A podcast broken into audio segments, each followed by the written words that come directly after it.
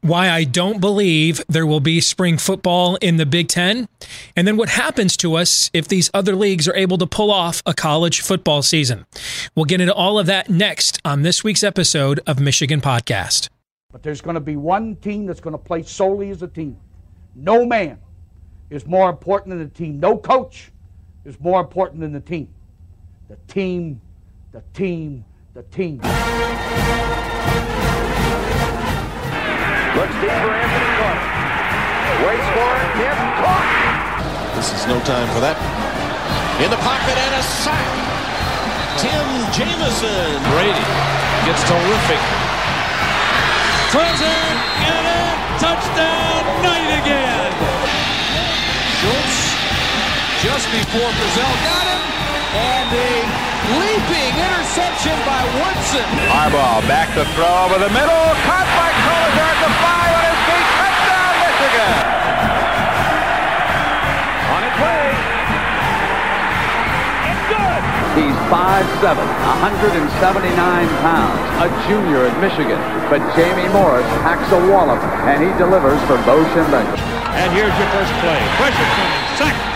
It is Glenn Steele, number 81, who fought his way through the traffic. Option. And Robinson calls his own number, and he's going to score. Oh, an easy touchdown for Robinson and Michigan.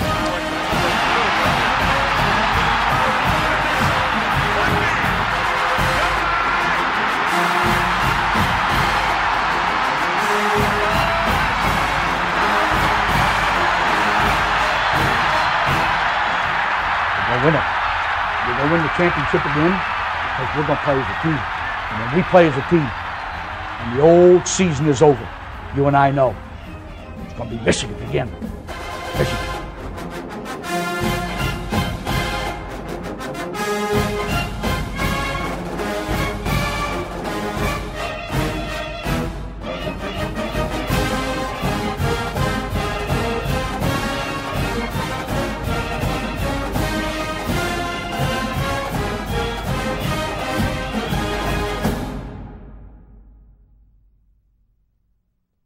Greetings, Go Blue. Welcome to this week's episode of Michigan Podcast. I am Steve Deace. We'll have our 10 minute war with our good friend Mark Rogers coming up here in the next segment of the program.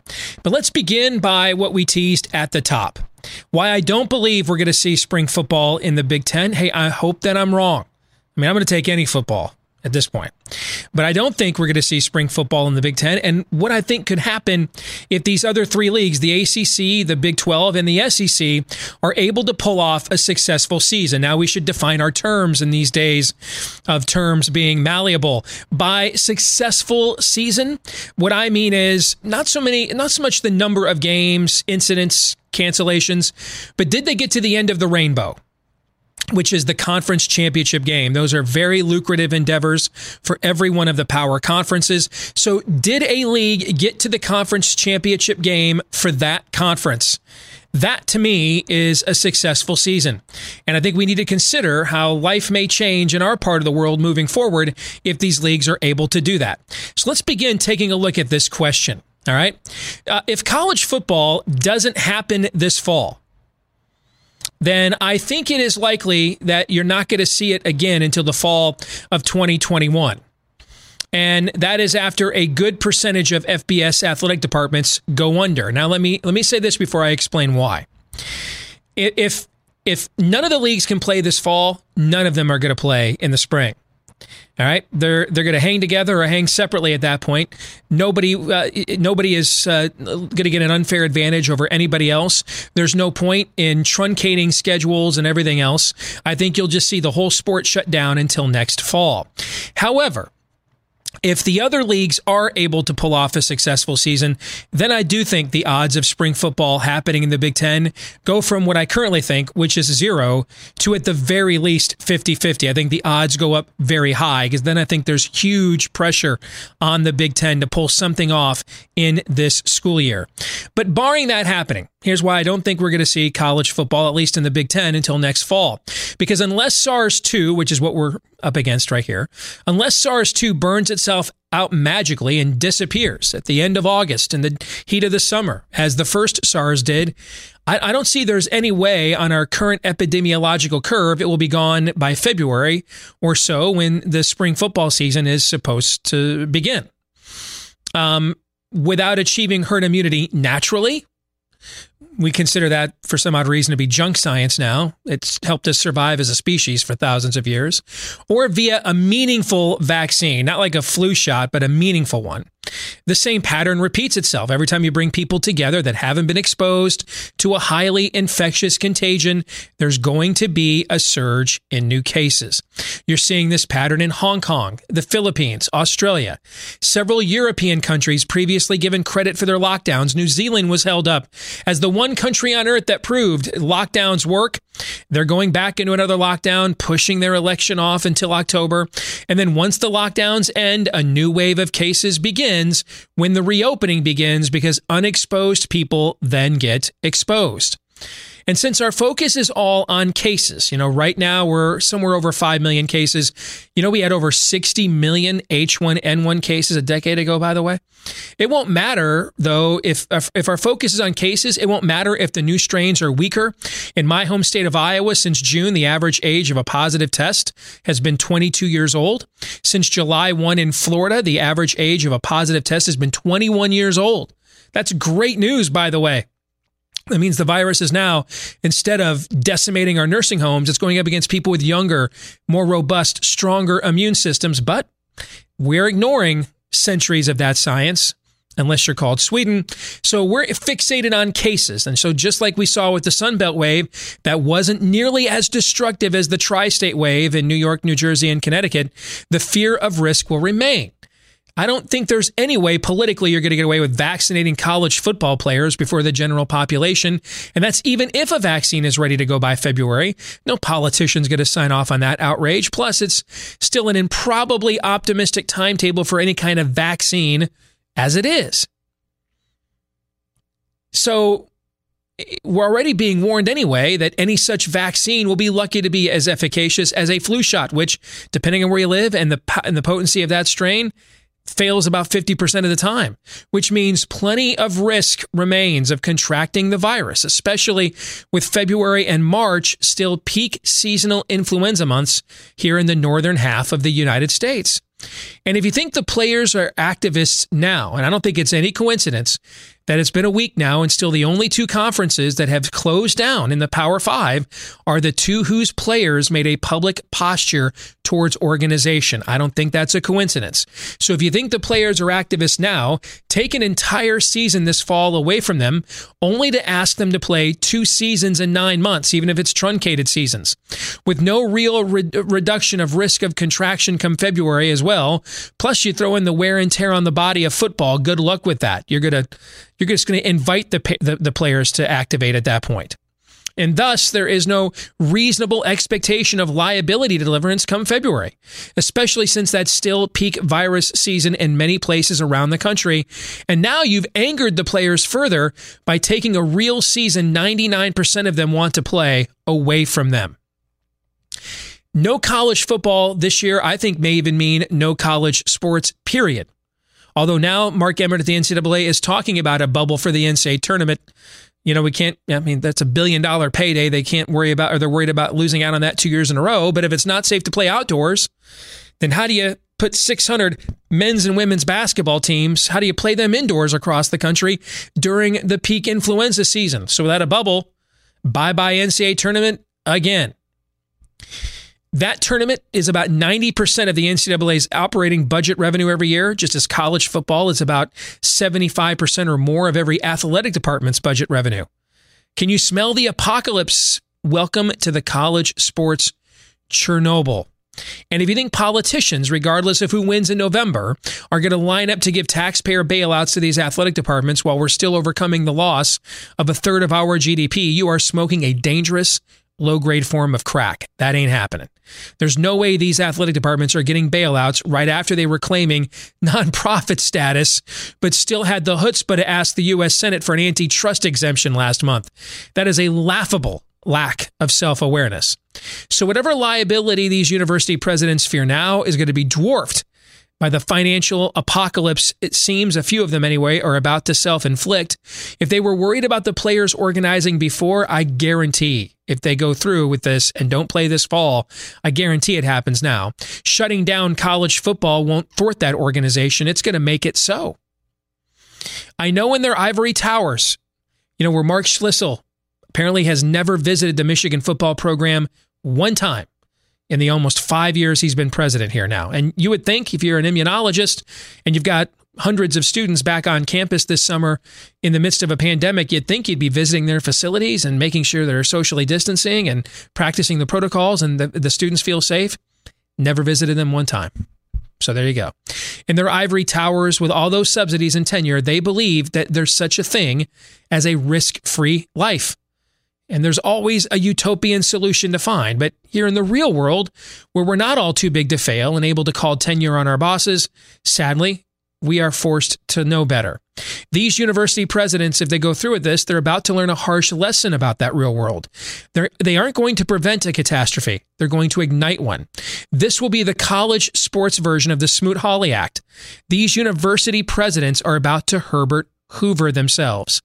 Come fall of 2021, college sports will return, either because we've reached natural herd immunity the long way, or the fear has subsided enough with a flu like shot. But when it does, it's when college sports come back, they're going to look dramatically different. Highly unlikely that different is better. We'll see. But I think it's potentially you're look it's potentially you're looking at systemic ruin here. And in conclusion, these university presidents are about to prove again that the worst decisions in all of human history are always made out of fear. Latest numbers out of Michigan 1.4% of all deaths in that state from COVID, the 6,300 deaths, people 40 and younger, 1.4%. We have been stricken by fear. The virus is terrible. The fear, though, is worse. Our good friend Mark Rogers will join us for the 10 minute war here in a moment. Want to thank all of you who have been supporting us on Patreon these last few years here on Michigan Podcast. And for those of you that ask us every now and then, hey, what can we do to help uh, support what you guys are doing and help it to grow? Well, supporting us on Patreon is a big way you can do that. Patreon.com slash Michigan Podcast. And as you can see, when you become a $5 a month uh, subscriber and supporter or more, you get uh, as well exclusive content that we publish just for you on our Patreon page, including a lot of the stuff that I do with sports handicapping as legalization goes wider throughout the country. In fact, you can see uh, I put up just a couple of weeks ago uh, the notes uh, for NFL win totals, looking at the schedule release. So a lot more where that came from. If you want to support us at patreon.com slash Michigan podcast.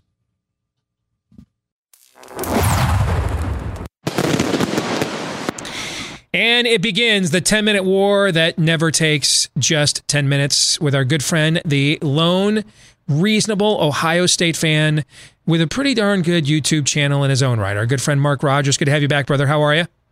Appreciate it, Steve. Uh, a couple guys uh, like us that get together like to talk college football. I guess uh, 10 minute was uh, just just a name in and of itself. That yeah, it's, a, it's, well, it, it's about the branding, not about the truth in advertising. Speaking of which, you know what's not about branding or truth in advertising right now? The Big Ten. Hey, the Big Twelve during the uh, the realignment, uh, uh, you know, uh, musical chairs we played ten years ago called and says, "Wow, you guys really suck at this whole messaging thing." And so I keep seeing people make comparisons between how well the Pac 12s handle it. I got to call BS on that, Mark. First of all, their fans don't care. Secondly, college football fans don't care about them. Thirdly, they're in a part of the country that let's just face it and just acknowledge it. All right, we're in an election year. Let's not lie to each other. They're in a part of the country that politically, by and large, is totally fine locking down for EVs until the magical vaccine occurs. All right, so there is no pressure on them whatsoever. And and this press conference they gave, where they gave specifics, they gave one specific, and it was they didn't trust that the testing would be readily available and affordable. And since they belong largely to a part of the country looking for an excuse to hide, their fans were actually like relieved that they don't have to be pressured to watch college football. So let's move them aside. And now there's the rest of the country. Here in the Big Ten, uh, I think I, have never seen anything like what's going on with our league. I mean, the story that's going today: Shaun Wade's dad flying from Florida to uh, to, to Illinois to confront the Big Ten headquarters about why his son's not playing. That, that's what you want. You want a future number one pick on your most, and I hate to admit it, but it's true, most visible program showing up uninvited, trying to figure out why his kid can't play football. We've now had letters from multiple schools of, of parents going to the Big Ten. You had the athletic director at Penn State yesterday, Sandy Barbour, saying she wasn't aware that any vote was ever taken about whether or not to cancel the season, any kind of formal vote. This thing is a fuster cluck of epic proportions. And I think right now what you're watching is the league is just in a bunker, hunker down, hoping to run out the clock, hoping these other three leagues fail and can't go forward so that they escape accountability. What are your thoughts? Well, I think that um, over the past several weeks, uh, both of us have outlined um, the reasoning or what we believe to be the reasoning of the Big Ten shutting down uh, the 2020 season because it hasn't been completely explained to us.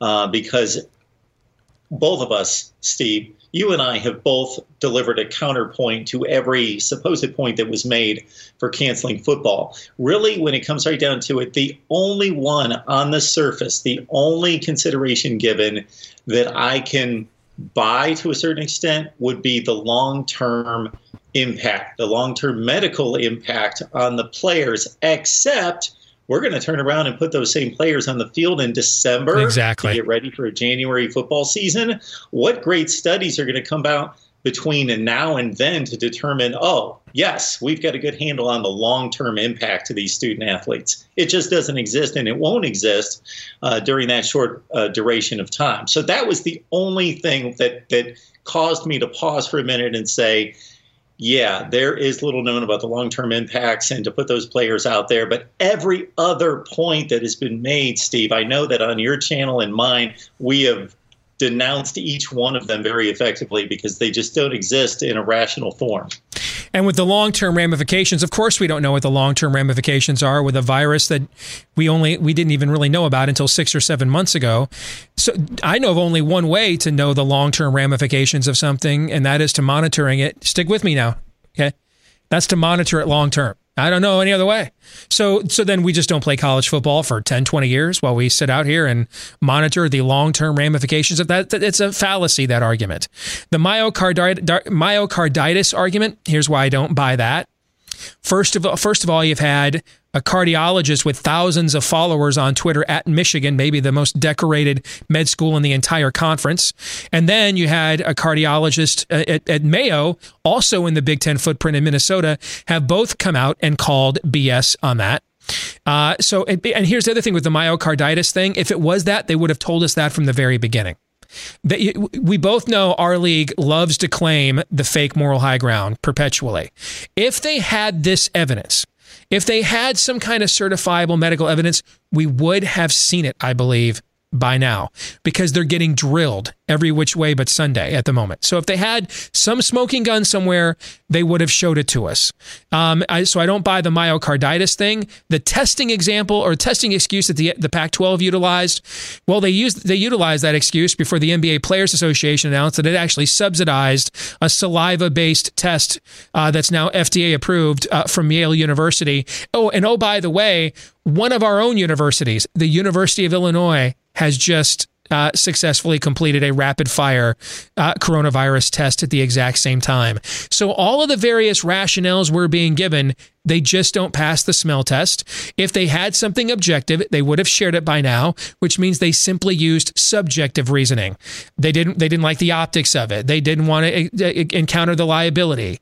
It's politics. It's um, it, it's well, these are the only two leagues that have had players posture towards publicly organizing, and they're the only two leagues still in the Power Five that are canceled. Who knows which of those subjective reasons it is? We put 14 ivory tower elites in a room. It's probably a different different subjective reason for a whole the whole batch of them at the same time, right? But at the very least, we know it's subjective, and that's why it's only angering players their families, coaches, and their own and their own fans more. Who knows whether there'll be enough pressure in the next week or two to get them to retract this decision? I don't think the odds are high, but I don't think they're zero by any means either. But at the very least, Mark, there is a long-term chasm of credibility here between the Big Ten and its its players, families, coaches, and fans that I don't see getting reconciled anytime soon. I didn't think that they necessarily anticipated this, or they couldn't have anticipated the groundswell of support to play football. Of course, that they knew that the fans would be mad, and uh, you know the people out there that don't necessarily have a voice. But once you get the players and their families involved, uh, to the measure that they have been, it's uh, it is a PR nightmare right now for the Big Ten because there's really nothing that can play out here except for the ACC, the SEC, and the Big 12 failing to complete a season that is going to be their best outcome. But other than that, um, even if those kids get on the field and are able to play some semblance of a season, it's just not going to be a good look for the Big Ten uh, in regards to uh, the decision making process. What do you think? I said a minute ago, I don't think the odds are zero. I don't think they're high. So I, would probably put it no, 20%, which means 80% won't happen. But they do have an out to save face. They can say, hey, we didn't know about this FDA approved saliva test. Um, and now we've got something similar at the University of Illinois here in our own footprint as well. The NBA has subsidized this test, so it's it's ten bucks a pop to administer it. I think is what it is. So be, in light of this new information, we're going to re. Well, the camps aren't closed. That's the irony, too. By the way, if they really had all these myocarditis cases, then then only from limited workouts and walkthroughs. Why did they allow the limited walkouts, walkthroughs, and workouts to continue? Then why didn't they shut down them all? Michigan has been has practiced. You know Harbaugh, dude. They've practiced every damn day. Okay, they, they have practiced every day at Michigan since this announcement. So why didn't they shut down all of these workouts then if they were even if if even those limited ones were exposing teams to myocarditis? That's the other reason I don't buy it. But what do you think the odds are that there's going to be enough pressure mounted on them that they could come out in the next week or two and say, tell you what, all right, we're going to go ahead, go to camps, we're going to go to contact, and then we're going to see how that goes for a couple of weeks we're moving the season back to the end of September where the SEC is at, and then we'll just we'll, we'll go on their timetable and see where things are at, especially with the students on campus. What do you think? You know, Steve, the other portion of this that I would love to have seen some follow up on because I just don't think it really exists is once these student athletes started to hit campus the first week of June, we started to hear the reports come in of the, the positive tests. You know, we would hear from LSU and Clemson and on down the line. Well, LSU and Clemson had 54 players test positive in June between the two of them. 54.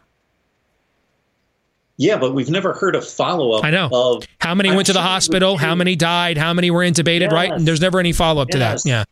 And all the stories on the major networks where we would see uh, the, you know the stories with the heartstrings playing and you know the uh, the violins in the background in regards to uh, you know this is just one of those you know six minute little uh, package documentaries that we would see on our various uh, favorite sports uh, platforms where we would see the, the follow up from uh, a journalistic standpoint to you know to, to tell the story of you know day one looked like this and day seven looked like this and day 14 and you know they were at the brink of death and then they came. If there would have been one player with a good story uh, to tell you would have think thought it would have been told at this point. But i don't think it exists. So, so, so in, in, in light of that, do you see the pressure mounting on the Big Ten that would cause them to say, "Hey, we got to get out of this poop storm"? Well, it looks awful. Nobody, nobody with any semblance of pride or arrogance, uh, I'll choose the latter term, wants to go back on their and, and look bad. It, it, it, just looks bad to go back and reverse field, even if that's the right thing to do. So um, I think it's a low percentage. I think less than 10% chance of the Big Ten um, especially of course they're they're waiting for some semblance of support from the other leagues not support directly but supporting evidence coming out from the other leagues. And we get a smattering of it every so often nine players at oklahoma the other day uh, that that is giving them some hope i would think that the other three are going to shut down. But i think it's less than 10% that the big ten retracts its original decision. How about the fact we both agree on some level that the big ten is rooting for the failure of its own sport. How about that? What a what a what a terrible position to lock yourself into. And they've locked us as fans into this too, Mark. Let's be honest. I mean, a lot our, our fans want to see college football this fall, no matter who it is. On the other hand, we have to understand that if these other leagues pull this off successfully, and I define success before you came on as not so many not so much how many games they're able to play but are they able to get to the end of the rainbow a conference championship game? Even if several games have to be canceled things of that nature but there's enough integrity in the schedule that they can have a true conference champion. If they do that they've had a successful season. And we have to understand that if these leagues pull this off and our league set this out the damage this is going to do to us competitively and from a branding standpoint, it's almost like SMUing yourself, right? So they've put us as fans in a tough situation, which is in order to root for to see college football this fall, we have to root for an outcome that probably is a detriment to our favorite teams here in the Big Ten, which is another uh, crappy position to be in. But uh, let's talk about the spring for a minute to me, I think spring football come, is, is directly tethered to what happens with the other conferences. If the Big Ten doesn't reverse course and the other leagues can have these successful seasons, then I do think you're going to see spring football in the Big Ten. I think the pressure to put something on this calendar year because the negative recruiting and everything that our coaches are going to face is going to be excruciating. All right. If, however, these other leagues cannot pull off a successful season, then I don't think you'll see any spring football in the Big Ten. What do you think? And we're also going to be at a place on the calendar at that point, not to get political about it, but there will be a certain uh, election that will will have already taken place at that point, uh, regardless of the outcome. Right. So it might it might be politically safe to look at the actual data again. Who knows? Rather than lying to ourselves. Exactly. Yeah but the, the feasibility of a spring football season, and I was thinking, you know, about my own little set here. Maybe, uh, man, spring football gets us all excited, right? I get maybe my Chicago Blitz and Memphis Showboats uh, helmets out, and we can uh, go back to the, the mid 80s. But my goodness, I just don't think it's feasible. We addressed it to a certain extent in other weeks, but not because of the Justin Fields type example of the guy that's the automatic top five pick in the NFL draft, but the 250 to 60 players that are drafted each year, plus the 150 odd players, something in that range, that have legitimate hopes of being drafted, you're talking about four to 500 players that would be a national scale. You pair that down to the Big Ten and the Pac-12. Maybe it's maybe it's uh, 150 players that have legitimate draft hopes. What do they do? Look at the predicament you're putting them in. Um, they have to decide do they need more game tape or do they need to prepare for an NFL draft? Are we going to see players uh, suit up and play three or four games, be satisfied with their performance and their 300 yard rushing days or whatever it is, and say, ah, I got to prepare for that combine coming up. See ya. Uh, that's one consideration that could possibly happen. Uh, of course, the, the whole smashing two football seasons into one calendar year, despite the efforts of a Jeff Brohm in particular in reducing the games, reducing the practices, reducing the physical nature of the sport in regards to the, the, the, amount of contact and collision within those practices. It's a noble effort, but it's still magnified more so than one football season, full football season in one calendar year. It's still way too much for these guys. And also, Steve, I, I think find it interesting because I have posed viewers the question after many of them posed it to me first. How valid would a national championship be in the in the fall? First and foremost, between those three conferences. I thought back quickly to 2018. Think of 2018. We had a national championship that involved the ACC, the SEC, and the Big 12 and Notre Dame. The Pac 12 and the Big 10 were excluded it's not a true playoff. By invitation, they were excluded from participating in 2018, and Ohio State had basically the same resume, besides better wins, than Oklahoma. So, which is more legitimate or less legitimate? One in which you play a season between those three conferences, and the other two conferences decided not to play. They forfeited those games. Or was your national championship more legitimate in 2018 when you excluded those two conferences from playing uh, in your national championship? Also, consider this, Steve, for the college football nation where it's all about opti- uh, optics, optics, I should say, and uh, uh about perception. Since 2015, get this: the SEC and Clemson are 15 and six in the college football playoff. And where do you think those six losses came from? Against each other. Yeah. All of Clemson's losses were to the SEC, Right. and all of the SEC losses were to Clemson. They are 9 and 0 collectively, Clemson and the SEC, against the rest of college football. Therefore, they can claim legitimacy for this national championship and say, hey, we win these things anyway. I mean, the big What's going to happen in the is the spring? is the Big Ten and Pac-12 won a playoff game since Ohio State won the very first college football playoff? I don't think the leagues have won a single No. game, have they? No, they haven't. So, and and, and what you know, I, I don't. I'm not trying to tout the the the um, the relevance of my own program here, but to the average college football fan, we're in a we're in a gold medal sport. That's the you and I still value the bowl games. We still value the Big Ten championship. The average college football fan, it's all about the playoff. Yeah. And who do they think is a legitimate contender out of those two conferences? Ohio State. They think one is, and even some would question that. So you've eliminated one team in the eyes of many college football fans. That is well The- the said. Big- yeah, the Big Ten and the Pac 12 playing in the spring, and Ohio State clobbering the Big Ten and then clobbering a, a Rose Bowl participant in the Pac 12 is not going to impress anyone. That's if they do, because I think you're going to see the Buckeyes Yeah. put a JV team out there.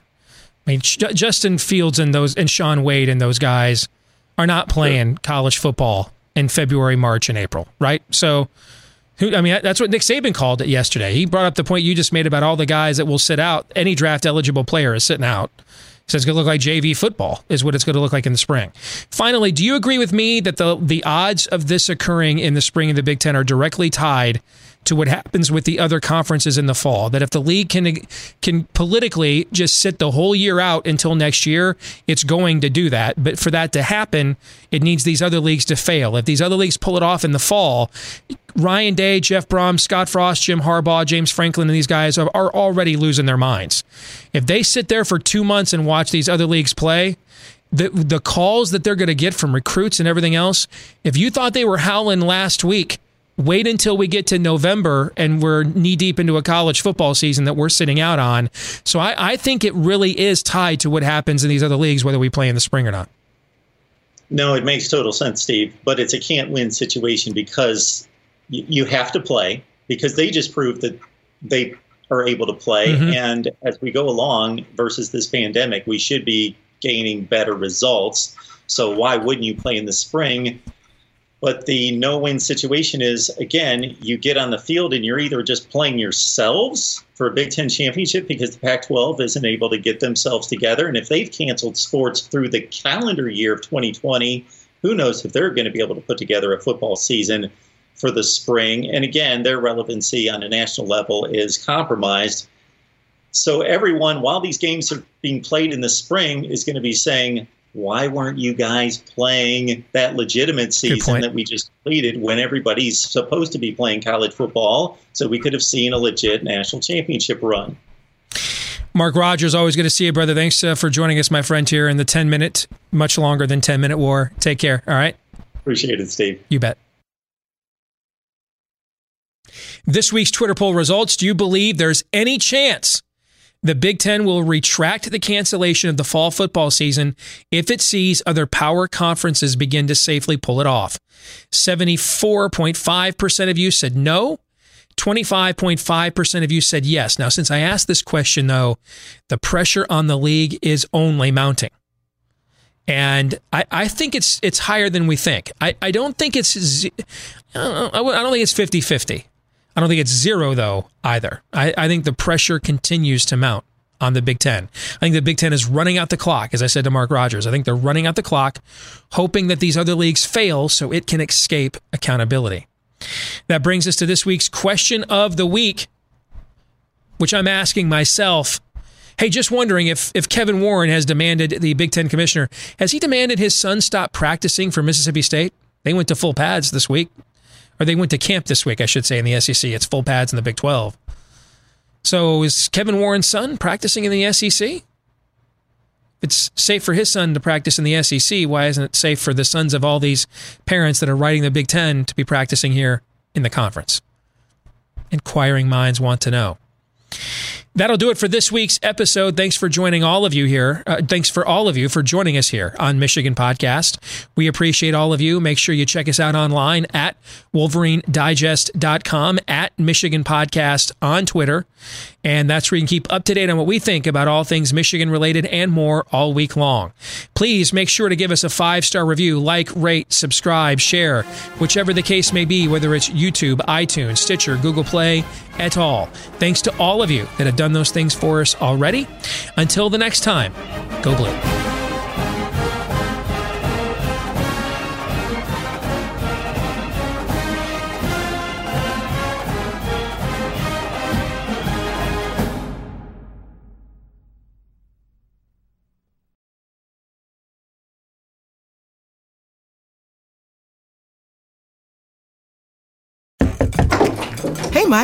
Glad you could join me for some great seafood. Me too. Wait, why are you dressed in fishing gear? You said we were going out to catch great seafood, right? Yes, to Popeyes. Do you even know how to fish? No, I thought you did. Oh, yeah, I can catch pretty good seafood at Popeyes. Let's go. Let Popeyes do the fishing while you enjoy our delicious signature seafood. Get Popeyes flounder fish sandwich or shrimp tackle box before they're gone. Limited time at participating U.S. restaurants.